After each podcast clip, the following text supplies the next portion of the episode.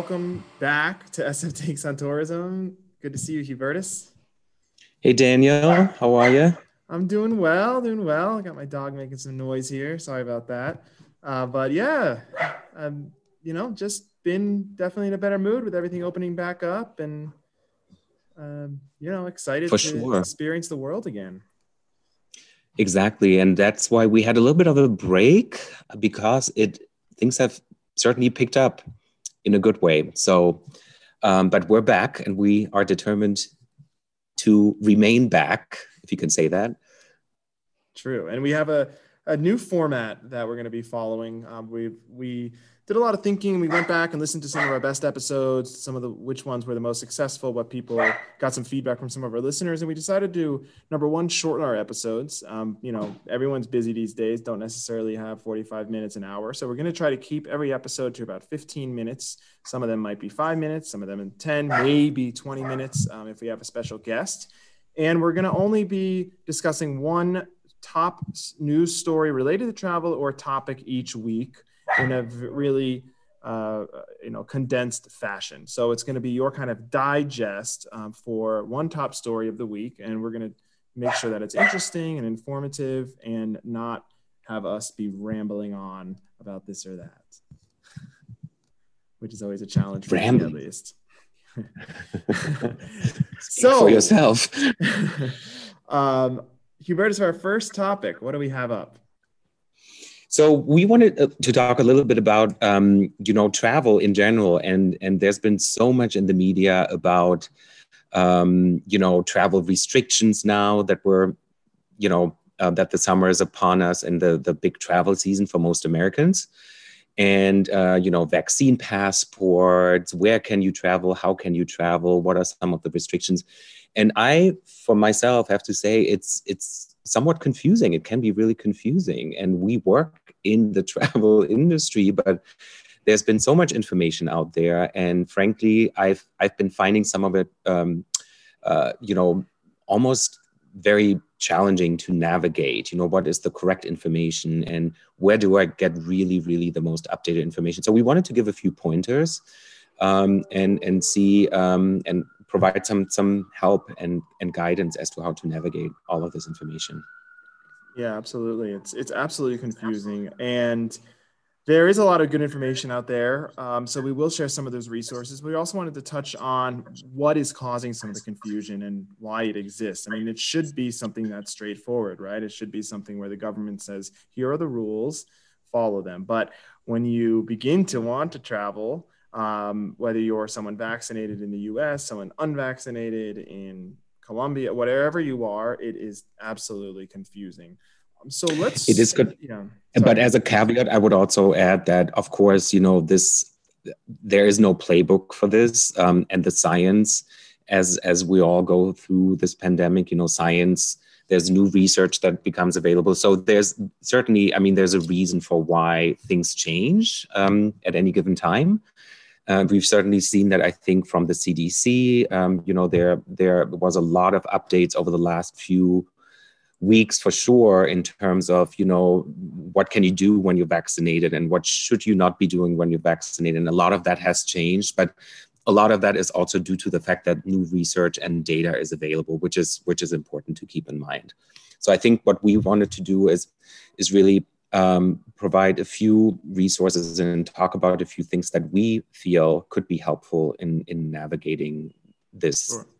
this information And so you, the first one I think you sent, I, I didn't, I actually wasn't aware about was something that Kayak has published now. So it's www.kayak.com slash travel dash restrictions.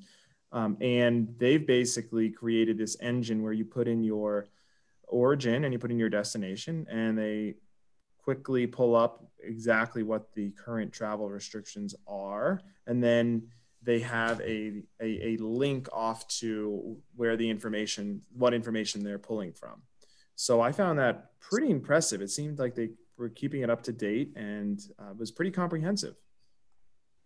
it's super comprehensive i fe- well comprehensive in a way that it was just easy to sort of understand right it's very easy to navigate you basically um, can check not only internationally but domestically so you can get state by state regulations and guidelines. Um, so you can click on the state. Um, there's there's even a map where you can just get quick information, but if you go a little bit deeper, you get like the detailed information as to what some of the restrictions are, whether or not um, a COVID, a negative COVID test is required um, for travel, or whether or not vaccination is required, and how that all translates to the different modes of travel. So I thought that was really helpful and kind of an easy tool to um, to really find that information at your fingertips without going through you know pages and pages of text and and uh, bullet points of what to do and what not to do. Um, so I thought um, it looks like Kayak is updating that on a regular basis. And what I thought was also really helpful is that in those cases, this is primarily for international travel, but in those cases where additional documentation is um, required, for example, some countries do require a questionnaire that needs to be filled out um, prior to arrival or whatever it may be. They even link to that um, to those to those documents so that you have those at your hand as well. So kayak i think in general is a great um, site to um, to research you know your travel for hotels and airfare and all these other pieces and elements. But i thought in terms of the um, actual travel restrictions and what is in place and what's not in place it was really helpful. Yeah. I, found it really helpful too. I, I did think that it was still there's still some confusion out there. Um, as an example traveling to Italy. So, you know, right now you look at the map, it says, okay, travel to Italy from the US, it's allowed, but, you know, it says qu- under quarantine requirements, visitors from the US will need to quarantine for 10 days upon entering Italy. But I think that that is not the case if you're taking one of those COVID free flights. Is that right? I, I, think I read that somewhere else. Um, and there's no mention of the covid flights on there. So just like i just want to point out to like the limitations with a tool like this. Like it's a great starting point but then there's some critical information missing from it. Like if i look at this i think i have to quarantine for seven days. That doesn't sound very fun on a vacation. Absolutely. And I, and again i think um, you know there is probably not that holy grail of everything in one place. I think what I have found, and for myself, as I sort of plan um, trips for the summer or for later in the year, I literally drill down if I, you know, if if you know where you want to go or what you really would like to do, then to really drill down into the details and the information. And again, a lot of it will will continue to change, right? Where um, quarantine rules in many cases change or fall away or are, are you know, um, so yes so a, a, tool like this kayak tool is probably only so good as as what countries and and other travel providers also um, you know put forward so it's just an aggregator of all um, aggregator of all of that information yeah. but yeah to your point i think um, there's still going to be those instances where there might be conflicting information yeah, and I think you have to approach it that way. Otherwise, you'll drive yourself crazy because I think you read one thing in the news about you know France opening up completely soon. But then when you go on the government website, there's no mention of this whole system about them opening up soon. That's all in the yeah. news. And yeah. so I think you have to have this mentality where, all right, nothing is going to be perfect. I'm gonna, you know, it's going to be a frustrating process, but hopefully by the time I travel, um, things will be a little bit more straightforward. And yeah, there's also something to be said for when you arrive, things aren't always exactly what they as they're written. You know. Yeah. I've heard uh, one thing I just wanted to. In you know? Yeah one example that i thought um, was really good and and simple was the government website of canada. So there's there's a section on their website um, where you basically answer a series of it's, it's four or five questions i think. They basically ask you where where do you reside? Um, are you vaccinated? Are you not vaccinated? Whatever it is it's like four or five questions and then it will literally tell you you are permitted to enter Canada right now, or you're not permitted to enter Canada right now.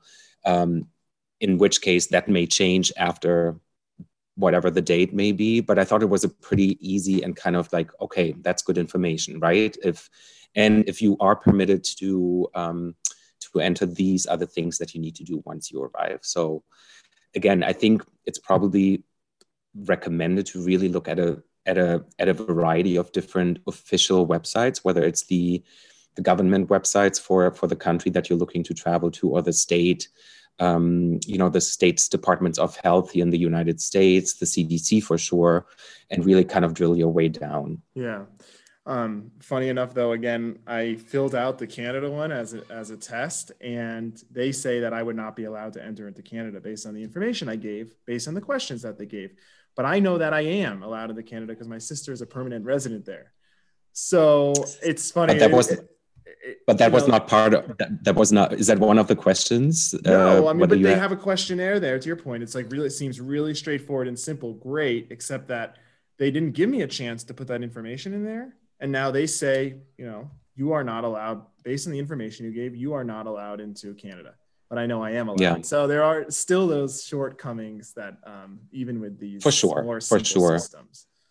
Um, but um, I've also found uh, when it comes to air travel, spe- specifically international air travel, I, I'm I found that the airlines typically have good information on their websites also, right? Depending on where you're planning to fly, and again, this is mostly for um, international um, travel, but also for some domestic travel. Hawaii, for example, which still has pretty stringent entry restrictions for for mainland Americans, but I thought that was also depending on what your itinerary is that you put in, that you search for.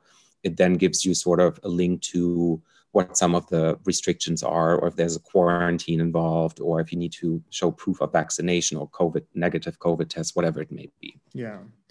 Well, I, I, think that this is a great opportunity for a company, whether it's an OTA like Kayak, if you're a travel agency, if you're a tour operator, if you can help your clients digest this information and make sense of it and give them confidence in what in your interpret not interpretation in your uh, research then I think that's a great business opportunity in a way. I think if you're, you know, you can create on your website and say, don't worry, we're going to make sure that we'll take some responsibility here for you and we'll make sure we make sense of all these border mm-hmm. restrictions and whatnot so that people can feel comfortable because it is certainly confusing for the average traveler when going international right now, unless you're Mexico and you're open to everyone and no restrictions at all.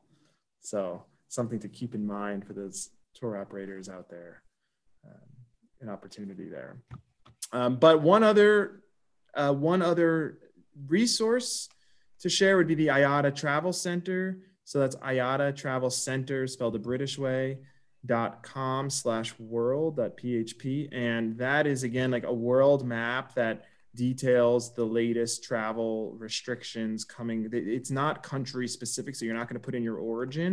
So it's a little more difficult than, to, to navigate than the kayak one, but it still is um, also a helpful resource. And they have this color coding system for which uh, which countries are more open than others, which I found pretty pretty useful. That that's definitely a good resource, and also I think what's really important to mention is, you know, and we've talked about it on on this podcast before, sort of the importance of travel advisors, right? And I think if, especially when it comes to international travel, which may be a little bit more complicated in terms of um, the type of trip or the type of um, um, package that you're looking to to book, call call a travel advisor. Um, you know, they're they're really helpful.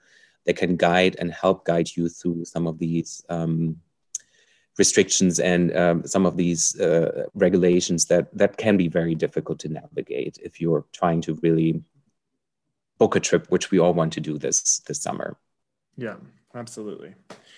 Well, on that, I promise we wouldn't go over 15 minutes. We're just about at that time, believe it or not. Time flies.